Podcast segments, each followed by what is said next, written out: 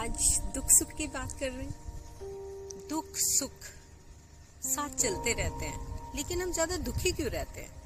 मैंने एक बुक पढ़ी, I am that, beautiful book. It says कि life is like a river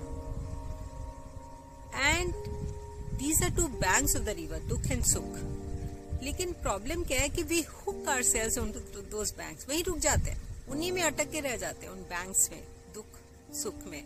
और वो उसने बड़े अच्छे से एक्सप्लेन किया ऑथर ने कि वो क्या है, that is desire of pleasant and fear of unpleasant, these are the banks. और उसमें हमने हुक डाला और वहीं रुक गए, बहना ही भूल गए, इजंट इट?